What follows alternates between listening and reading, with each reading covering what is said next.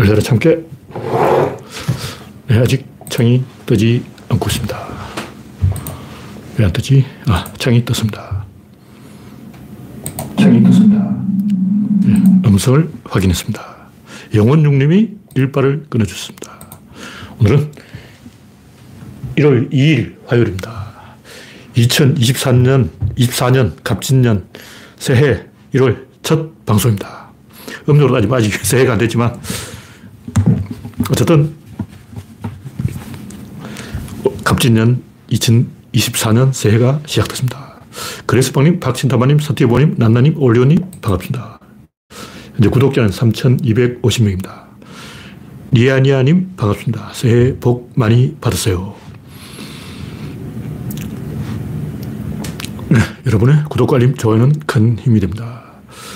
원래는 이 해가 바뀌었기 때문에 뭔가 개편을 해보자 해서 지금까지 이 구조론 이야기와 정치 이야기, 사회 돌아가는 이야기를 섞어서 했는데, 저는 화요일, 목요일은 이 정치 이야기와 사회, 세상 돌아가는 이야기를 하고, 이 세상을 어떻게 구조론의 눈으로 볼 것인가. 제가 정치 이야기를 하지만 보수 꼴통들은 구조를 볼 자격이 없기 때문에 걸러내는 장치예요. 사실 저는 정치에는 관심이 없어. 정치를 이야기할 뿐, 정치라는 그 그물로 채로 쳐서 아닌 것을 싹 걸러내는 거예요. 일단 정치적으로 꼴통들은 대가리가 돌이기 때문에 대화 상대가 아닙니다. 일단 이 양반들 인간이 아니야. 원래 이 머리 좋은 사람은 진보를 하고 머리 나쁜 사람은 보수를 하는데, 구조로는 머리 좋은 사람 중에서도 상당히 좋은 사람이 들어야 돼요. 머리 나쁜 사람이 들어봤자 어차피 이해를 못해. 보수 꼴통이 뭐 나쁘다 이런 게 아니고 어차피 못 알아듣는다. 어차피 말귀를 못 알아듣는다. 애들은 가라. 그런 얘기죠. 말귀를 알아들으려면 좀 이 생각이라는 걸 해야 됩니다. 연역적 사고를 할 수 있어야 돼요. 귀납적 사고는 안 돼요. 이 자극에 대해서 반응하는 그런 사고는 아니고 메커니즘에 맞춰서 수학 공식에 맞춰서 풀어내는 사고를 할 수 있어야 돼요. 제가 어떤 생각을 하는 것은 그냥 막 떠올리는 게 아니고 빈칸에 채워넣는 거예요. 일단 방정식을 딱 써놓고 x, y 딱 써놓고 x 안에 y 안에 집어넣는 거예요. 이런 식의 논리적인 사고를 해야지 그냥 한동훈처럼 막 네가 저렇게 하면 나 이렇게 한다. 어. 이준석은 그런 대가리를 좀 굴리잖아. 예를 들면 이준석은 뭐 한 갑두를 쓰더니 어디로 갔냐면 흑산도로 갔어요. 그 다음 뭐 했냐? 연탄 배달을 했어. 한동훈은 뭐 하냐? 한동훈은 감투 하나 쓰더니 대구 가서 대구. 대구가 자기 정치적 고향이래. 이거는 초패왕 항우가 이 관중을 점령하고 제일 먼저 어디 가냐? 자기 고향 갔어요. 금이야행. 비단 옷을 입고 밤길을 걸으면 뭐 하냐? 금이환향. 비단 옷을 입었으면 대낮에 거리를 돌아다닌다. 이게 중요한 것이다. 이러다 한동훈이 지금 하는 얘기가 어, 비단 옷 입고 대구 시내를 활보하겠다. 거기다 가발 올렸지, 키높이 구두 신었지, 겁날 게 없어. 이런 초딩 짓을 하고 있다고. 뭐냐, 생각 자체를 안 하는 거예요. 한, 한동훈은 왜 대구로 이 첫 번째 방문지를 결정했을까? 여기에 대해서 방정식을 풀었냐? 안 풀었어. 그냥 대구 간 거야. 동물적 반응이라고. 엄마, 나 시험 백 점 맞았어. 뭐 이런 거 아니야. 엄마, 나 비대위원장 먹었어. 엄마한테 자랑해야지. 쪼르르. 근데 유방은 고향에 안 갔죠. 자기 아버지가 항우한테 잡혀서 대도 놔뒀어요. 사실 유방은 자기 아버지가 항우한테 인질로 잡혀 있었어요. 자기 마누라도 잡혀가고. 그런데도 유리한 포지션을 놓치지 않은 거예요. 그런 자세가 되어 있어야 되는데 이 보수 꼴통들은 뇌를 사용한 흔적이 없어. 전 생각 자체를 안 해. 구조론을 어차피 이 말해줘도 못 알아먹는 바보들은 오지 마! 이렇게 이제 정치 이야기 하는 거고, 정치는 별로 중요한 게 아니에요. 중요한 건 구조론이다. 근데 구조론적인 사고방식, 구조론의 방법으로 세상을 보는 눈, 이걸 얻어야 되기 때문에 이 세상 이야기를 다 하는 것이고, 뭐, 제가 안 하는 이야기 없죠. 별걸 다 이야기해요. 그리고 이제부터는 이 구조론 이야기는 좀 어려운 거니까 일부러 제가 뒤로 빼놨는데, 이걸 왜 이야기하냐면, 이야기하다 보면 아이디어가 떠올라요. 여기서 막 떠들, 구조론을 떠들다 보면 아이디어가 막 떠올라서 다음에 글 쓸 일이 생기는 거예요. 제가 책을 만드는 것도 똑같은데 책을 안 만들면 구조론 다 했는데 다 했어. 더 이상 할 게 없어. 근데 책을 만들다 보니까, 아, 여기 또 빠졌구나. 아, 요것도 보충해야지. 아, 요거 좀 아이디어 추가해야 되겠구나. 아, 요거 좀 더 매끄럽게 다듬어야 되겠구나. 뭔가 자꾸 숑숑숑 나오는 거예요. 어. 구조론의 서문만, 첫 페이지만 육 년째 지금 하고 있어요. 구조론을 맨 앞에, 어, 첫머리에, 어, 어떤 문장이 와야 되냐. 제가 지금 육 년째 그걸 하고 있는데, 이제 거의 성과가 다 나왔기 때문에, 이제 구조론 이야기는 일요일에 하겠습니다. 평일에는, 화요일, 목요일은 정치 이야기와 세상 돌아가는 이야기를 하겠다. 그래서 내용이 좀 짧아져요. 오늘 지금 꼭지가 옛날에 뭐 한 열두 꼭지 되는데 지금 여덟 꼭지밖에 없습니다. 그래서 오늘은 한 삼십 분 만에 끝나지 않을까 이렇게 생각하고 있습니다. 네. 올리원님, 리오 아저씨님, 김태일러님, 에스아이파크님, 프렌지비님, 박미희님, 이영수님, 프란치스코님, 에릭님, 지제리님 반갑습니다. 현재 육십일 명이 시청 중입니다. 오늘 이재명이 피습을 당했죠. 그 뭐 자칭 민주당 당원이라는 설도 있고 육십, 오십칠 년생인가 하여튼 나이가 많은 할아버지였어요. 그런 사람이 이 칼을 들고 찔렀는데 그 사람은 딱 보면 살인의 의도가 있었어요. 근데 사람을 죽여본 적이 없어. 영화 친구를 봤다면 어떻게 됩니까? 일단 찔러야죠. 그다음에 돌려야죠. 바람을 집어넣어야죠. 출혈을 시켜야죠. 옛날 화살을 보면 화살을 대가리 이렇게 미달이 양쪽에 붙어있어요. 이게 왜 붙어있을까? 우리가 생각하면 화살이 그냥 뾰족하면 칵 들어갈 거냐. 근데 이게 미달이 있어서 잘 안 박혀요. 이게 안 들어간다고. 짐승 가죽이 두껍고 털이 있단 말이야. 근데 사스, 짐승, 그 두꺼운 짐승 가죽 털이 있는데 왜 화살이 대가리에 되어 있을까? 생각해 본 분 있습니까? 그 이유를 알려드리죠. 왜 화살이 그렇게 되어 있냐면 출혈시키기 위해서 그런 거예요. 즉, 짐승의 몸에 화살이 꽂힌 상태에서 짐승이 달려가면 이게 흔들려요. 흔들리면 계속 상처를 찢어. 상처를 찢어서 피가 계속 나는 거예요. 그럼 쓰러지는 거죠. 화살 대가리가 이렇게 민들처럼, 낚시바늘처럼 이렇게 양쪽으로 이렇게, 어, 화살표처럼 대가, 대가리가 나, 나 있는 이유가 이렇게 뭐가 나 있어. 삿갓이 나 있는 이유가 출혈시키기 위한 거예요. 그냥 찌른다고 사람 죽지 않아요. 물론, 체크나이프는 죽습니다. 체크나이프는 찌르면 죽어요. 체크나이프는 우리 사람 죽이라고 만든 거야. 그래서 일단 그 이 아저씨가 테러범이 사람을 죽여본 적이 없는 사람이다. 그리고 그냥 찌른다고 죽지는 않는다. 커트칼로 사람을 죽일 수는 없다. 동맥을 잘라야 되는데 동맥이 좀 안쪽에 있어요. 정맥이 좀 바깥쪽에 있고 그러니까 좀 더 깊이 찔러서 그 다음 어떻게 된다? 영화 친구를 보면 나옵니다. 그 더 이상 이야기 안 돼요. 사람 죽이는 방법 이런 거 가르쳐주면 안 되고 어쨌든 이 양반이 죽이려고 찌른 것은 맞다. 이런 일이 왜 일어나냐? 누가 시킨 거예요. 미필적 고의라 그러죠. 법과정치, 공포정치, 공안정국, 폭력정치, 약자 혐오, 군기잡기, 만만한 놈을 죽여라. 이명박이 이 대통령 당선되고 제일 먼저 용산참사를 일으켰어요. 왜? 군기 잡으려고 그러던 거예요. 겁을 줘가지고 어, 공권력이 절대 물러서지 않겠다. 박살을 내겠다. 공권력이 국민 위에 군림하겠다. 전두환 시대로 돌아가겠다. 이런 걸 보여주려고 쇼로 사람 죽은 거죠. 이성균이 왜 죽었냐? 이태원이 왜 죽었냐? 윤석열의 군기잡기 아이디어 때문에 이게 전파가 되고 이렇게 된 거예요. 군기를 잡아라. 범벅이로 죽여라. 누군가를 죽여라. 이런 암시를 계속 드린 거죠. 가스라이팅을 한 거예요. 전 국민을 상대로 죽여, 죽여, 죽여 이렇게 가스라이팅을 하니까 그게 이렇게 맛이 가서 돌아, 인간 확률적으로 나타나게 되어 있는 거예요. 이런 식으로 공포정치, 윤시황의 그 법과정치, 공안제국 이게 계속되면 결국 이런 일이 계속 될 수밖에 없어요. 이명박도 용산참사 한 방에 맛이 갔죠. 윤석열도 이태원 한 방에 맛이 갔고 박근혜는 세월호 참사로 맛이 갔고 왜 보수만 집권하면 이런 일이 터지냐고.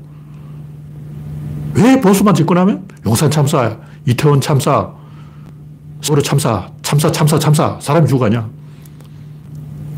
나라의 분위기를 그렇게 만들어가는 인간이 있는 거예요. 사람 잡는 분위기로 어, 만들어가는 인간들이 있다고.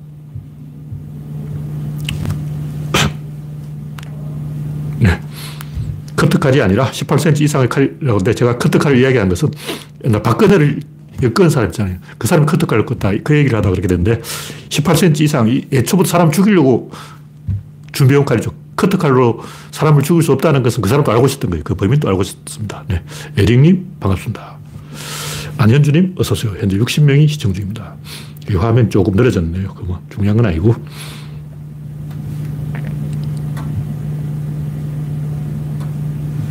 이승균의 추감도 마찬가지로 사람 죽는 꼴을, 특히 약자 혐오 분위기가 지금 우리 사회에 팽배해 있어. 우리나라만 그런 게 아니더라고. 어떤 일본인이 십삼 년 전에, 최근도 아니고 십삼 년 전에 이야기해놨어요. 일본 네티즌이 이야기한 건데.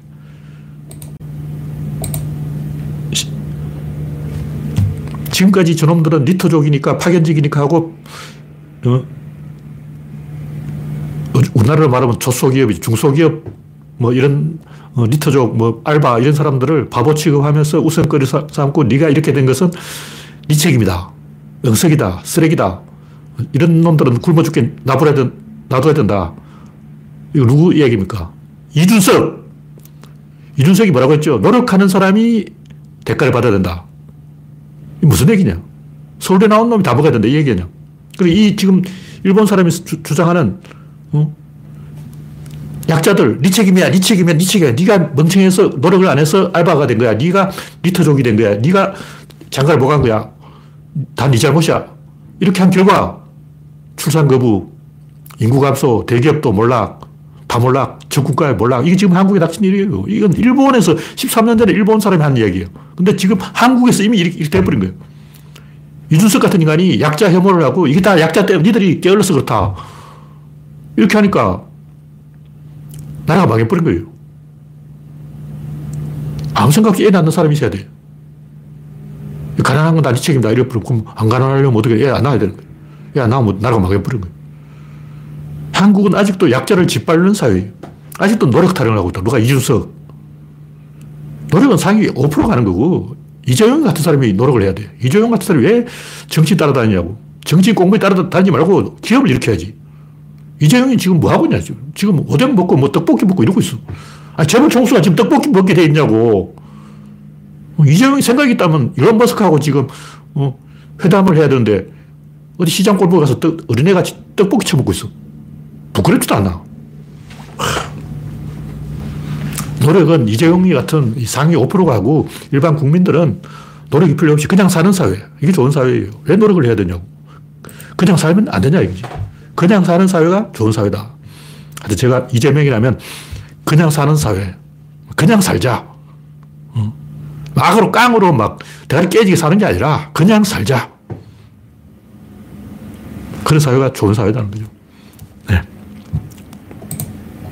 다음 곡지는 윤석열이 특검을 거부하는 이유. 이 언론에 한국일보인데, 김건희 특검 타격보다 거부권 역풍이 낫다. 특검을 하면 타격을 받는다. 이런 이제 개소를 하고 있죠. 네, 필리퍼 스트레처의 제정신이라는 착각, 제가 이걸 인용을 했는데, 확신에 찬 헛소리와 그 이유에 대하여 이 책에 말하고 있듯이, 숨겨진 의도, 음모, 꿍꿍이, 계산, 셈법, 다 거짓말이에요. 다 거짓말이야. 무슨 셈법이 있어? 무슨 꿍꿍이가 있어? 이준석이 뭐 내 주머니에 제갈량 꾀주머니 세 개 있다, 뭐 개소리야. 아무것도 없어요. 그냥 동물적으로 반응을 하는 거예요. 자극, 반응, 자극, 반응, 단세포죠. 핑퐁, 핑퐁. 아무 생각이 없는 거예요. 신문에서는 뭐라고 하냐면, 당장은 민심을 무시하는 처사로 비치지만 나름의 전략적 선택으로 볼 수 있다. 박상병 평론가는 김건희 특검을 수용한 순간 총선 승리 포기해야 될 정도로 여파가 클 것이기 때문에 개소리하고 있는데, 어차피 총선 졌어. 총선 승리는 일 퍼센트 가능성도 없어. 이건 누구나 다 알아. 어차피 총선 못 이기는데 무슨, 어, 총선 포기야. 참, 개소리하고 있네. 다 개소리고. 필퍼 스트레처가 말했듯이 어떤 의도가 있는 게 아니고, 업무가 있는 게 아니고, 계산이 있는 게 아니고, 셈법이 있는 게 아니고, 노림수가 있는 게 아니고, 꿍꿍이가 있는 게 아니고, 김건희가 달려가면 윤, 윤석열은 출근 못 합니다. 내 말 때 출근 못 해. 바지 때문인지 잘 모르겠어요. 누군가 바지를 입혀줘야 출근하냐. 그건 정확히 모르겠는데, 제 말 때 이 양반 출근 못 합니다. 김건희가 구속되는 꼴을 보느니 차라리 이 협상을 해서 해외로 망명하는 게 나아요. 제발 때, 음. 사실 국민들이 다 알고 있는 거야. 이명박 대우나 뻥이죠. 그걸 모르고 찍은 사람이 있습니까? 없어요. 다 알고 찍은 거야. 어린애도 아니고 초등학생도 아니고 그 대우나가 가능합니까? 막 태백산을 뚫어버려요? 그건 절대로 불가능한 거예요. 다른 나라도 없어. 경제성이 전혀 없어. 우리나라는 삼면이 바다인데 무슨 운하야. 나라 전체가 운하라고. 국가 전체가 우나라니까. 우나 안에 또 우나라를 만들겠다는 거예요. 정신병 아니야. 그럼 박근혜 뒤에 최순실이 있다는 건 몰랐던 사람이 있습니까? 다 알았죠. 그거 찍은 거 아니야. 사실 전 최순실이 아니라 정윤회가 있는 줄 알았어요. 박근혜 뒤에는 정윤회가 있다. 제가 얘기했어요. 대선 전부터 노무현 대통령은 하루에 올라오는 보고서 백 개를 읽어야 되는데 그중에 오십 개는 이해찬이 읽고 오십 개는 노무현이 읽은 거예요. 그럼 보고서를 하루에 오십 개를 읽어야 되는 거예요. 나머지 오십 개는 이해찬이 읽어야 돼. 그럼 윤석열은 그 보고서를 누가 읽을까? 지금 봐, 제가 볼 때 김건희가 읽고 있어. 박근혜는 그 보고서를 최순실하고 노성일이 읽었어. 누군가는 그걸 읽어야 되는 거예요. 보고서 하루에 백 개씩 올라오는데. 그걸 누가 읽자고? 그놈이 권력자인 거예요. 지금 윤석열이 하루에 보고서 백 개를 읽을 수 있을까? 못 읽습니다. 한동훈이 몇 개 읽었는지 모르지만 지금 선출된 권력이 정치하고 있는 게 아니에요. 선출된 사람은 보고서를 안 읽고 있어. 이게 진실이라고. 영린이라고. 영린. 영린을 건드리면 안 된다. 노무현 대통령도 건드리면 안 돼요. 유시민이 말했지만 노무현을 이 고졸항쟁이라고 무시하면 불같이 화를 내는데 건드리면 안 되는 지점이 있는 거죠. 근데 윤석열이 건드리면 안 되는 지점이 바로 김건희다. 약점이 잡혀있다. 그게 뭔가 있다. 우리가 모르는 뭔가 있다. 그런 거죠. 이런 셈법이 아니고 계산이 아니고 타산이 아니고 노림수가 아니고 제가 볼 때 인간적인 결함이에요. 인간적인 결함. 예를 들면 저 같은 아스퍼가한테 마이크 주고 노래 부르라면 못 부릅니다. 나한테 노래 부르라고 하면 마이크 던져버리고 무대 깽판 쳐버려요. 밥상 던져버리고. 저한테 절대 노, 노래 시키면 안 돼요.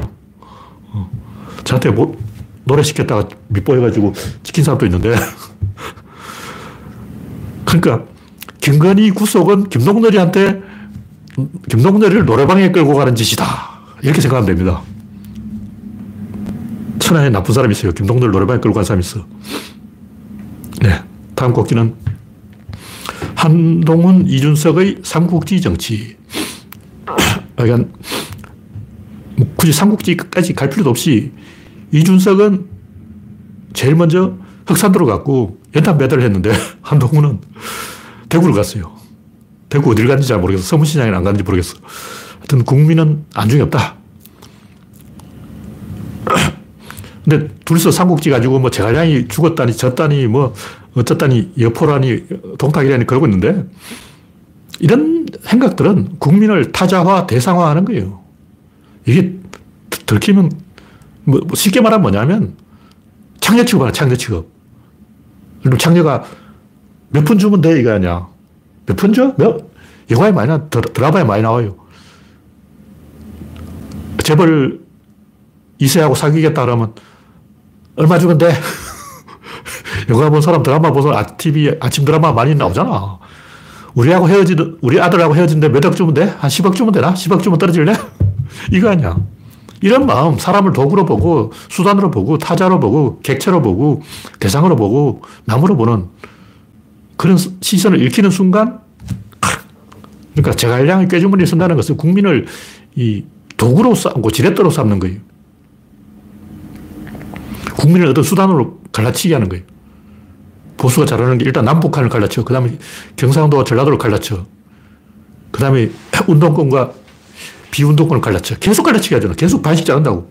일단 허리를 반씩 자르고, 그 다음 반 자르고, 그 다음 반 자르고, 그 다음에 대가리 자르는 거예요. 그럼 더 이상 이제 최후에 뭘 자르냐면 제가 볼 때 윤석열을 자릅니다. 한동훈이 최후에 누굴 자르냐. 이제 자를 게 없어. 북한 잘라냈어. 전라도 잘라냈어. 운동권 잘라냈어. 다 잘랐어. 이제 자를 게 없어. 충청도로 자르면 안 되지. 뭐 자르냐. 마지막에는 윤석열을 자른다. 한동훈이. 이게 다 알고 있잖아. 이게 바로 보수라고. 원래 보수는 그렇게 사는 거예요. 그런 심보를 들키는 순간 이렇게 되는 거죠. 생각이 있는 사람이라면 북한을 적으로 돌리는 순간 전라도를 적, 적으로 돌릴 수 있다. 북한을 적으로 돌리는 순간 전라도는 이미 적으로 돌리고 있는 거예요. 이미 이제 이준석은 여성을 적으로 돌리고 있죠. 북한도 적이고 전라도 적이고 여성도 적이고 누가 우리 편이냐고. 다 적이잖아. 계속 서로 이제 총질하다 마지막에 윤석열을 쏘는 거죠. 왜냐면 이제 이준석은 마시갖고 홍준표도 마시갖고 다 마시갔어. 누굴 쏴야 되냐고. 이제 쏠 사람은 딱 하나밖에 없어. 김건희 쏘고 그다음에 윤석열이야. 마지막에는 한동훈이 윤석열을 쏠 수밖에 없는 게 관역이 그거밖에 없어. 총을 뽑았는데 쏠 게 그거밖에 없다고. 정동영이 노무현하고 차별하다가 이렇게 됐죠. 왜 정동영은 노무현 탈, 탈로를 했을까? 왜 비노를 했을까? 뭔가 해야 되는데 할 게 그밖에 없어. 그럼 누가 하냐고. 내가 정동영이다. 칼, 칼 들었어. 이제 찔러야 돼. 누, 누굴 찌르지? 노무현 외에는 아무 찔러봤자 반응이 없어. 어. 그 정동훈이 그 칼로 뭐 김건희를 찌를까? 그걸로 누굴 찔러? 한동훈은 마지막에 칼을 뽑았을 때 누굴 찌를까? 한동훈 앞에 찌를 사람은 윤석열밖에 없다. 이게 바로 보수의 몰락 법칙이다. 그런 얘기죠. 왜 조조와 유비가 싸웠을까? 이제 다 죽고 유비밖에 없어. 그럼 유비하고 싸우는 거예요. 원소도 죽었고 원술도 죽었고 유표도 죽었고 여포도 죽었고 동탁도 죽었고 다 죽어버렸어요.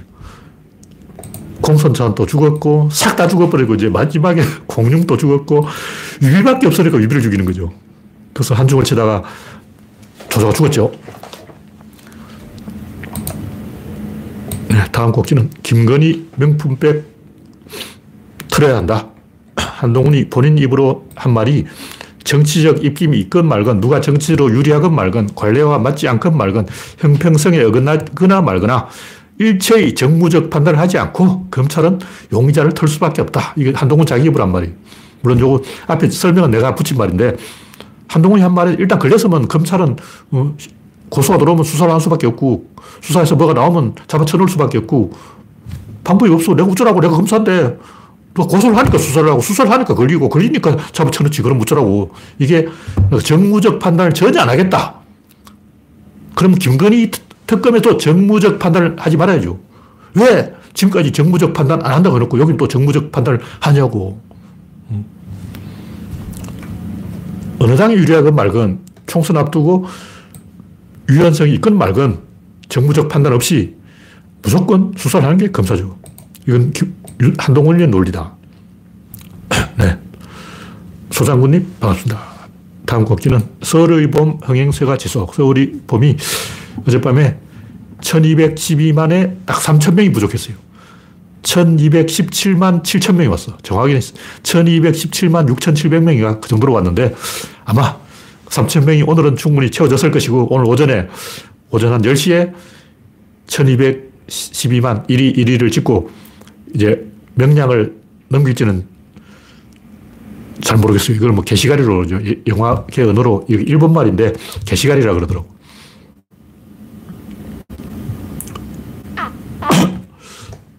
네. 천칠백만까지 갈지는 두고 봐야 되는데 일단 천사백까지는 확실합니다. 천사백이 되냐고. 다음 곡지는 이재록 사이비 교주 사망. 이 제가 보라매 공원에 자주 가는데, 보라매 공원 근처에 꼭 할아버지 할머니들이 요만한 쪽지를 들고 이렇게 나눠줍니다. 근데 맨날 전단지를 돌려. 얼마 전에도 있더만. 그 추운 날씨, 더운 날씨, 막 일 년 내내 그 보라매 공원 할머니들이 만민공동교회 찌라시를 돌고 있는 거예요. 거기 가서 뭘 하냐, 무한단물을 먹어. 이 양반도 색소교로 유명한데, 교회 건물도 불교식으로 지났어요. 연꽃이를 닮았어. 기독교인데 왜 불교식 건물을 짓냐고. 인도에 딱 닮은 건물이 있어요. 불교 건물인데. 어, 기독교면 기독교 건물 지어야지. 참 희한한 장면이에요. 게다가 제가 그 할머니한테 들은 얘기인데, 예배를 보면 교 천장에 한쪽 구석에 천사가 나타난다는 거예요. 봤대. 천장에서 하얀 빛이 들어오고 천사가 날개를 막 그렇게 날아가는데 자기가 눈으로 봤다는 거야. 할머니 주장인데. 야, 하글대, 하글대. 하여튼 그 유명한 무한단물의 창시자, 시, 신도 성, 성폭행. 이 다 뿌리가 이 김성도라고 여성이에요.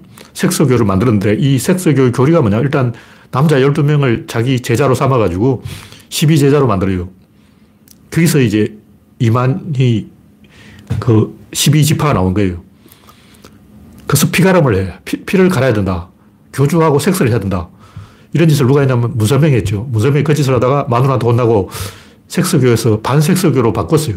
그래서 통일교에 들어가면 뭐 탄감봉으로 첫날 밤에 엉덩이를 매를 맞고 뭐 어떻게 저쪽에 뭐 처음에는 색소도 금지 막 이런 게 있다는 거예요. 정황인 저도 몰라요. 근데 제가 어디서 주워들은 얘기라 가지고 정황을 보지 못했는데, 제가 하고 싶은 얘기는 이만희, 조용기, 이재록, 정명석 얘들이 다 그 통일교 무선명 다 이 세주파 김성도, 근데 김성도가 거의 백 년 전 사람이에요. 백 년 전 사람. 백 년 동안 흘러오면서 그 피가람 아이디어를 계속 어, 사기쳐먹고 있다. 그런 얘기죠. 근데 그걸 열심히 실천해서 피를 갈아서 색소열을 한 사람이 정명석이고, 그걸 하다 그만둔 사람이 문선명이고,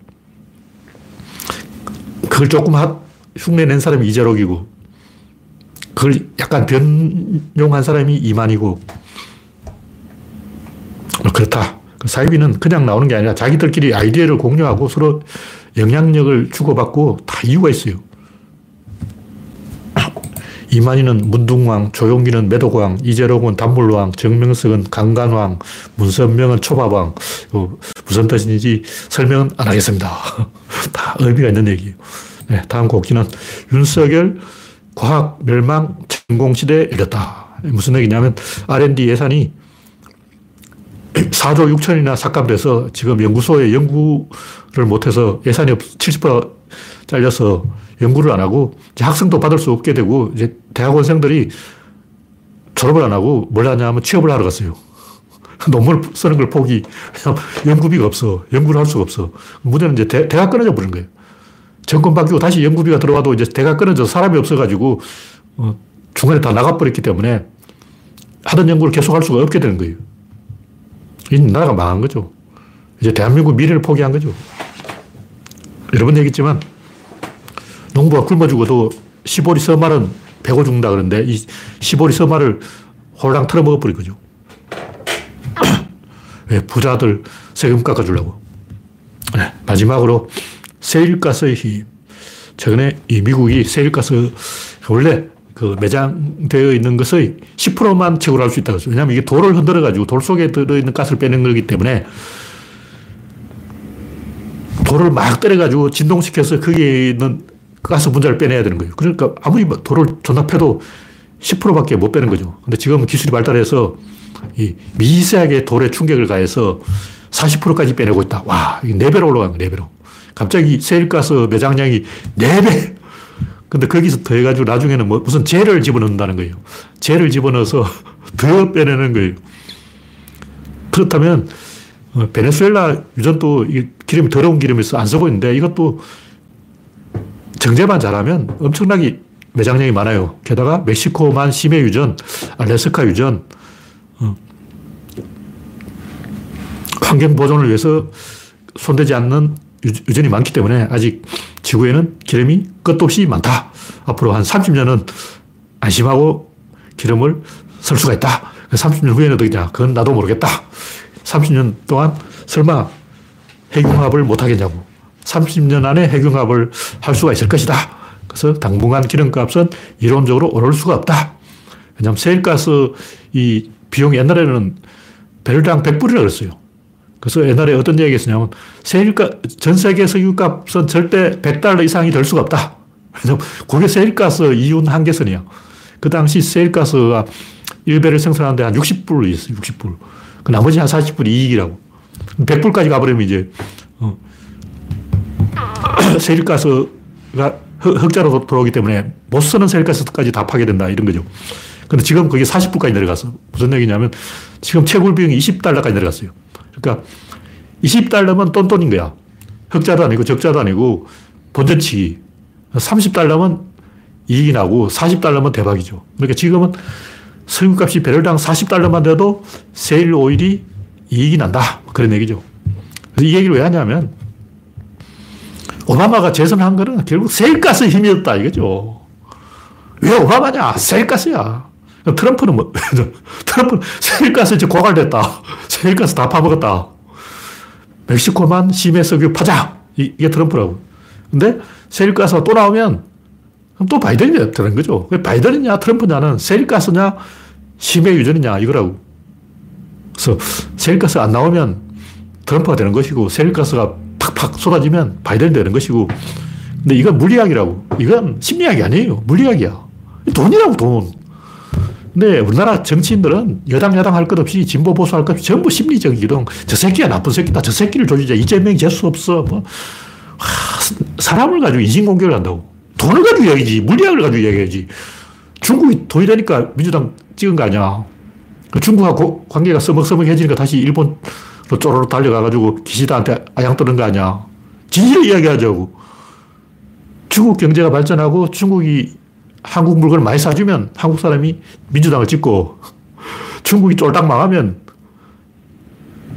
국힘당이 유리하고 이게 진실이라고.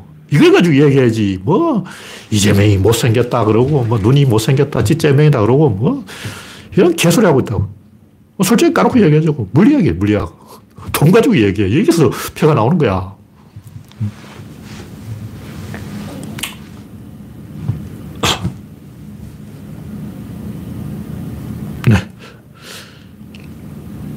오늘은 구조론 이야기를 안 하기로 했기 때문에 여기서 방송을 마치겠습니다. 참석해주신 구십구 명 여러분 수고하셨습니다. 감사합니다.